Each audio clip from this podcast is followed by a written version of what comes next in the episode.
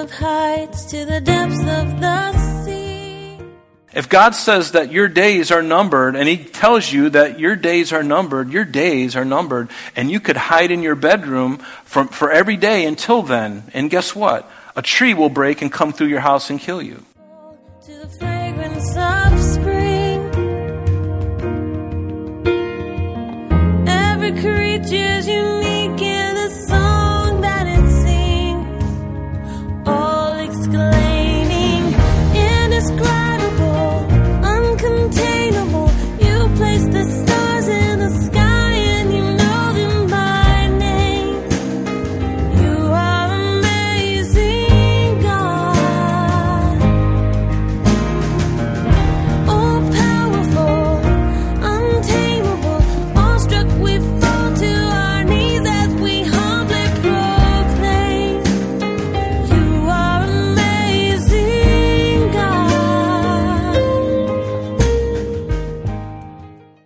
everyone, and thank you for joining us. You're listening to Truth in Christ Radio, a Bible teaching radio ministry of Calvary Chapel of Rochester with senior pastor and teacher Rob Kellogg.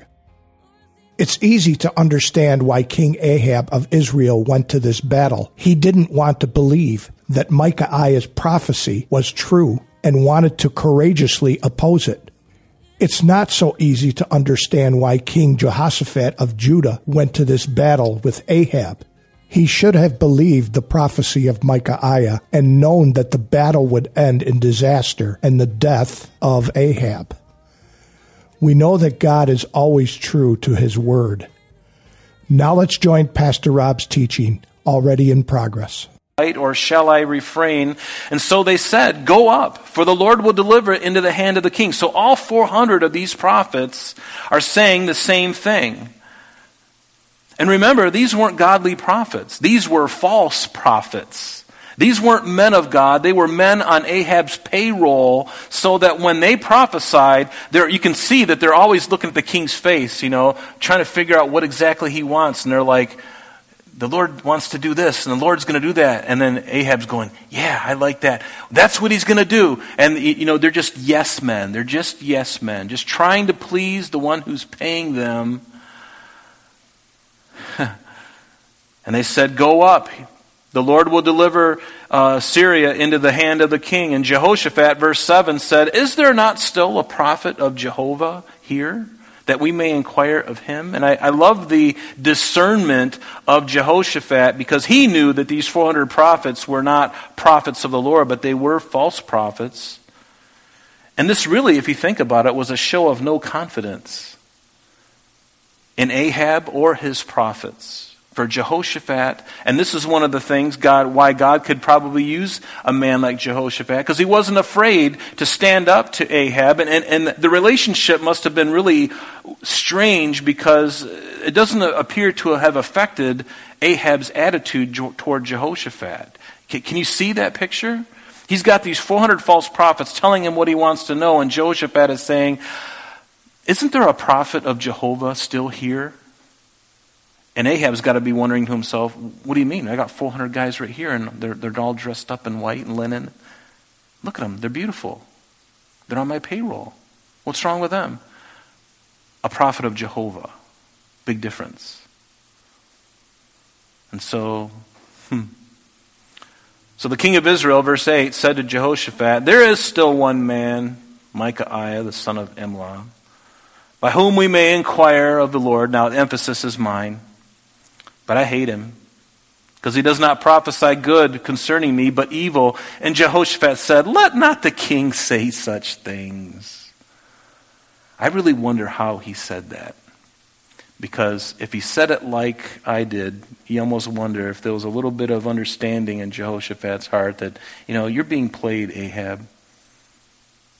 You don't understand who you've got working for you. And isn't it true that it's often one man or a remnant of the minority that is godly and obedient? Might does not make right. The mass mob isn't right most of the time. If not most of the time, they are wrong. It's usually the one man or the small group of people that God loves to use and be glorified in. That's why we don't have to worry about being huge The church doesn't have to be huge to change this world upside down. God used 12 men. He used 12 men to turn the world right side up again because it was upside down. And how much can God use Christians in America to turn our country around? Oh my goodness. He could do it. But are we willing to submit to Him? Are we willing to examine our own hearts? Are we willing to repent of our sin? Are we willing to be vocal, lovingly vocal? Are we willing to be submitted to Christ? Or are we going to go along with all the shades of the world? And folks, we have to make that decision now. Because we're living in a time where we need to be sold out for Christ.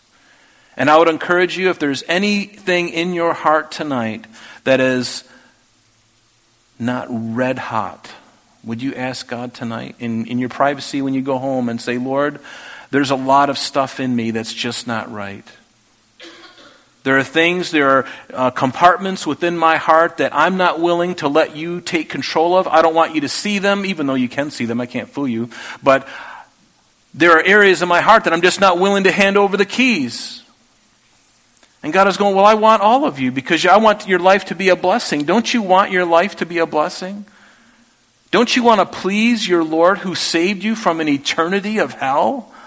I mean, think about it. When I think of it in that terms, I'm like, it blows my mind. I'm like, Lord, my very reasonable service is to glorify you. It's to give everything to you, my life to you. Whatever you want me to do, regardless of where I'm at, whether I'm in, in the workplace, whether I'm in full-time ministry, part-time ministry, or no ministry at all. Maybe you're just a, a, a housewife or, you know, uh, whatever. Do it with the best of your ability and do it as unto Him, wherever, whatever you're doing.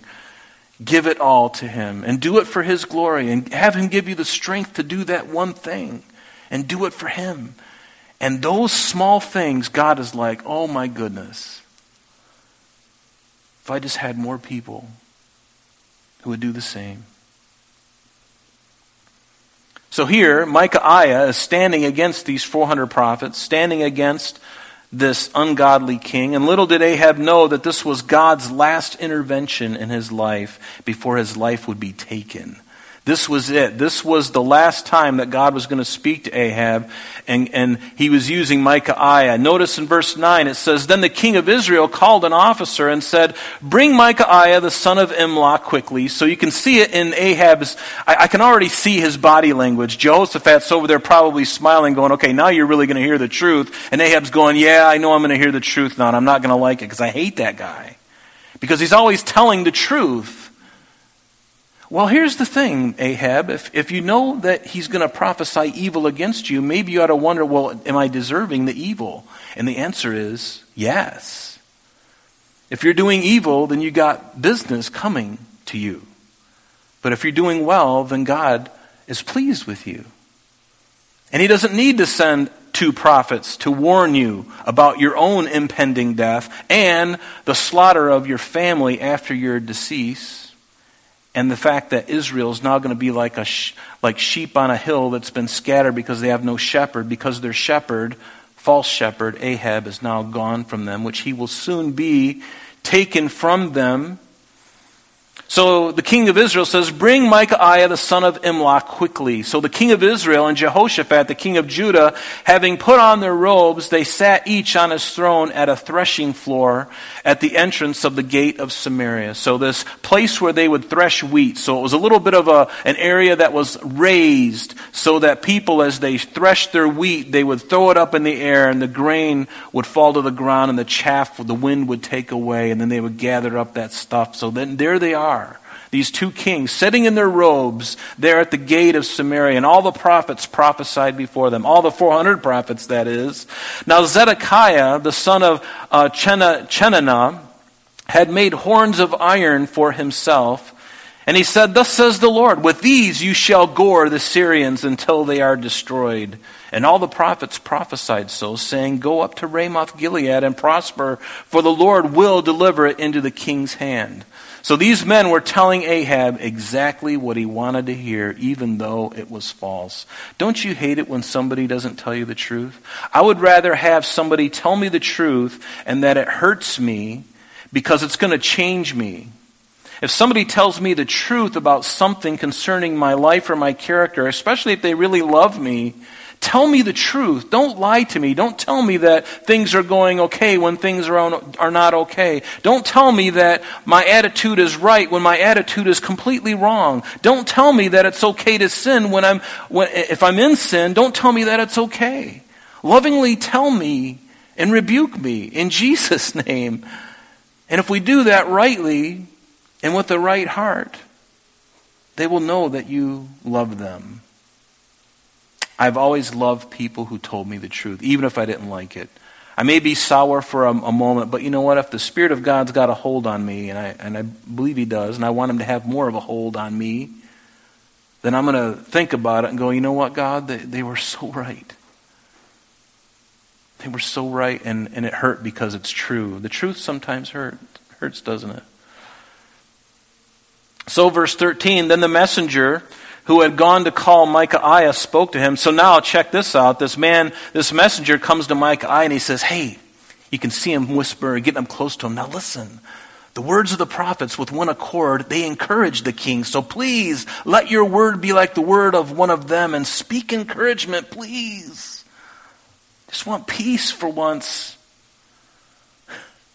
Can't you just agree with these guys? And notice the pressure that is on Micaiah now to get him to be at consensus with men who are not even governed by God, but rather being governed by a demon. And there's always going to be pressure on the one who walks close to the Lord and is obedient to the Word of God. If you are walking in the Spirit, you are going to be a marked person. Don't find it strange when people around you treat you differently, when they scorn you, when they make fun of you, when you're the least, the last one that's promoted, even though you do the better job than anybody else, you're going to be the guy who's going to be low on the totem pole because they don't like the Jesus that's in you, because they see the scriptures on your, on your cubicle wall or in your office. They see the scriptures. They see the light that's in you. They see that you're not like them. When they go to the bars after work, you're not one to join them. And they're, they're, they're, they don't like you because you're not like one of them. They like to run in packs like wolves. And if you're not a part of the pack, then you're an enemy of the pack. Isn't that the way it is in the world? Especially in, among men, that's true. I worked at a Fortune 500 company here in Rochester for about eight years. And I know this to be true. But like dripping water on sandstone, the, the world wants to erode the resolve and the faith of the true believer in Christ. Just like these guys coming to Micah, please say agree with these guys and just tell them, tell the king what he wants to hear. They're all in agreement. You're one against 400. Come on, just do the right thing. the right thing. Do the right thing. But know this that you, as a believer, will most likely be the one and perhaps the only one going against the tide in life, in situations in your family. You may be the only born again believer in your family, and everyone else is agreeing to do this thing, and it's probably not a good thing, and you're the one to stand up and say, you know what, I don't think it's a good idea. Oh, you're going to, you're holier than thou now? Are you a holy roller now? Have you heard those phrases? Mrs. or Mr. Goody Two Shoes now? Oh, they're so pious and wonderful. They can't associate with sinners like us. It's the way they think. And let them say all that they want. You know what? I would rather be a friend of God and an enemy of my entire family. I don't desire to be an enemy of my family. And thank God my family knows where I stand and they love me and, and the Lord's working in them too. But I don't have an antagonistic family, but some people do. You be focused on Christ. You be straight with the Lord. You stand up for Christ and you do the right thing and smile and make no, ever, no apologies for it. You stand. In the evil day, stand even against your blood, your flesh and blood. Don't ever cave into them. The greatest witness is the one standing right in front of them. They need to see that resolve because you serve a different kingdom. You serve a different master. You're not part of the conglomerate of America. You're different. You're a chosen generation. You are a unique people. Isn't that what the, the, the apostle says? A chosen generation, a unique people, a, cho- a purchased people. How precious in the sight of God are you? Diamonds in the rough all around the world are believers in Christ. So Micaiah said, As the Lord lives, whatever the Lord says to me, that's what I'm going to speak. That's his response to this messenger. And this is the way we ought to respond uh, in the world. And even those in the church of God, we need to respond to, any, to that the same way. I'm going to speak what the Lord tells me because guess what? Anything else, anything less is compromise. It's just compromise. Then we fear man rather than fearing God. And what does it say? The fear of man brings what? A snare. We're to fear God. Yes, fear him because he's, of, of any being in the universe, he is the only one who can sentence us to an eternal damnation, but he's also the one who has saved us for eternal and everlasting life. But He will give you your choice. You can make your choice. He's going to intervene in your life. But if you keep resisting and keep resisting and keep resisting and taking the cord and casting it from you, say, I will have not have this man rule over me, there's going to come a time when the Lord will say, I love you enough that I am going to give you your decision. That's why in, in the book of Exodus, remember, it says that Pharaoh hardened his heart during the plagues of Egypt. Read it. Three times it says that finally, after so many times of Pharaoh hardening his heart, Pharaoh hardening his heart, then it says, then the Lord hardened Pharaoh's heart. there came a point where the Lord was going to affirm his decision. And that is a scary moment in the life of any human being is when God affirms what you want so badly that you've done everything to avoid Him. You've done everything to cast off His goodness, His, His grace, His mercy, and you, you're just hard hearted. And there comes a point, and I hope nobody comes to that, is an earshot of this. Hopefully, no one gets to that point where God says, Okay, I'm, I, I love you enough to give you the choice. Because isn't that what love is? Love is a choice. I don't love my wife because I have to. I love her because I love her. And she loves me because she loves me. There's nobody putting a gun to her head. It's a choice that she has made. It's a choice that I, and when it's working, it's beautiful. It's the way it's supposed to be. But that's what love is. It is a choice. It's the volition of the heart it's a determination, regardless of externals. Even after all of our beauty fades, you know, when we're 20 something, 30 something, and we're blonde hair and beautiful and 95 pounds, and all of a sudden we get 60 and 70, and we're a little bit weighing more than that, and the, the, some gray starts to fit in, and things aren't just are not formed like they used to be. Is the choice of love still there? It is for those who know the Lord. It is for those whose marriages are rooted in Christ. So they came to the king. He came to the king, and the king said to him, Micaiah, shall we go to war? Now, picture this in your head. The 400 prophets are standing there with Ahab, and here comes this guy, and they're all looking narrowly upon him, seeing what he's going to say. Micaiah, shall we go to war against Ramoth Gilead, or shall we refrain? And he answered, Go prosper. For the Lord will deliver it into the hand of the king. Go, have fun. I'll even go out with you and wave the flag and sing a couple songs. And he's being very sarcastic when he's saying this. So Micaiah, extremely sarcastic. Ahab knows it, and that is why he responds to the prophet the way he does in verse 16. So the king said, How many times shall I make you swear that you tell me nothing but the truth in the name of the Lord? And so there seems to be some precedent here. Can you see that in this phrase? In other words, this is not the first rodeo that Ahab and uh, the prophet have had together. How many times, notice, that do I have to have you swear to tell me the truth in the name of the Lord? Because everybody else is saying, do this and do that, and Micaiah is just going, yeah, just do it. Just whatever you want. And he's like, I know that's not what the Lord has told you to say. Well, that's what you want to hear, isn't it, Ahab? Then follow the 400 men. Why do you even call me when you've already made up your mind to disobey God? I mean, that's really Micaiah's you know, thoughts. So this is evident, evidently not the first time that he was browbeaten by the king and the other false prophets. So, verse 17, then he said, I know, and here's the prophecy. Micaiah says, I saw all Israel scattered on the mountains as sheep that have no shepherd. Remember that. Because this is literally going to come to pass. And the Lord said, These have no master. Let each of uh, return to his house in peace. And what we're going to see, verses 17 through 23, is a prophecy that will come to pass later on in the chapter, beginning in around verse 29. And it's going to be a prophecy concerning the means and the end of Ahab's life and his reign. So, verse 18, the king said, uh, the king of Israel, Ahab, said to Jehoshaphat, Did I not tell you he would not prophesy good concerning me, but evil?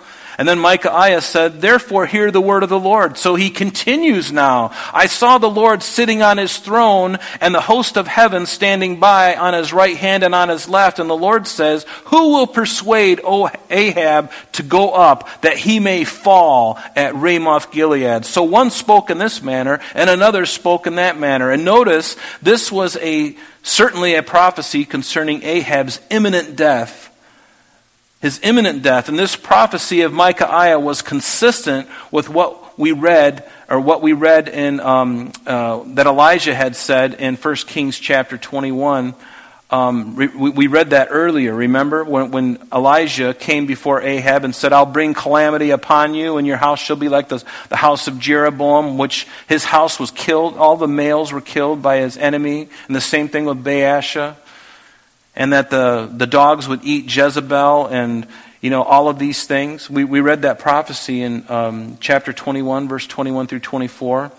And so we'll see that later on in verse 30 that regardless uh, of what Ahab does, and we're going to see him disguise himself thinking that he would uh, somehow, you know, be able to thwart God's word, he's still going to lose his life no matter what he does.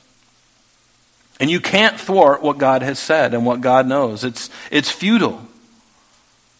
If God says that your days are numbered and He tells you that your days are numbered, your days are numbered, and you could hide in your bedroom for, for every day until then, and guess what? A tree will break and come through your house and kill you. Or you can go out and think that you're going to be safe by staying off the roads, and a, and a meteor or a bolt of lightning could take your life. There's no way you can escape the almighty power of God. And I love this because if you're his child, you're protected. And if you're his enemy, you'd better be careful because you're on slippery ice. Not because he hates you. No, God doesn't hate. He doesn't delight in the death of the wicked. That's what the Bible says. It's not his will that any should perish, but what? That all should come to repentance. And so, verse 21, then a spirit came forward, and here Micaiah is giving this, uh, this prophecy of what he sees in the heavenly realm, in the spiritual realm, and, and these angels, uh, good and evil, are coming before the throne of God. And then a spirit came forward, verse 21, and said, and stood before the Lord and says, I will persuade him. And the Lord said to him, In what way? He says, So he said, I will go out and I will be a lying spirit in the mouth of all of his prophets. And notice what the Lord said You shall persuade him, and you also shall prevail. Go and do so. Now, notice here also that even though God knew that this evil spirit would ask this petition, God probes the conditions of the request. And only upon that condition does he allow it to happen. I'm sorry, that's all the time we have for today, but please join us next time as Pastor Rob continues our study in the book of 1 Kings. Calvary Chapel of Rochester is located at 2503 Browncroft Boulevard, Rochester, New York, 14625. You can reach us at our church office between 9 a.m. and 4 p.m., Monday through Friday, at area code 585 586 3140. If you would like to have an audio CD of today's message mailed to you in its unedited form, simply mention today's date when contacting our church office. You can also contact us via the web by logging on to www.calvaryrochester.com. There you will be able to access a number of useful things, such as information concerning our beliefs, our ministries, contact information, our location, service times, and much more. You can also download or listen to the radio and sanctuary messages free of charge from the teachings link at the top of the page. To listen to Calvary Chapel of Rochester sanctuary messages or Truth in Christ radio on your mobile device, just subscribe to both through Google Podcast or Apple Podcast. You're also invited to join us on Sunday and Thursdays through live streaming of our services and Bible studies. Just click on the online services link on the website. We're so glad that you could join us today. And if there is any way that we can bless you with your walk with Jesus Christ, please don't hesitate to call our church office. Remember, Jesus said, I am the way, the truth, and the life. And for this cause I have come into the world, that I should bear witness unto the truth. Everyone who is of the truth hears my voice. May God bless you in abundance today as you walk with Him. And until next time, this has been Truth in Christ.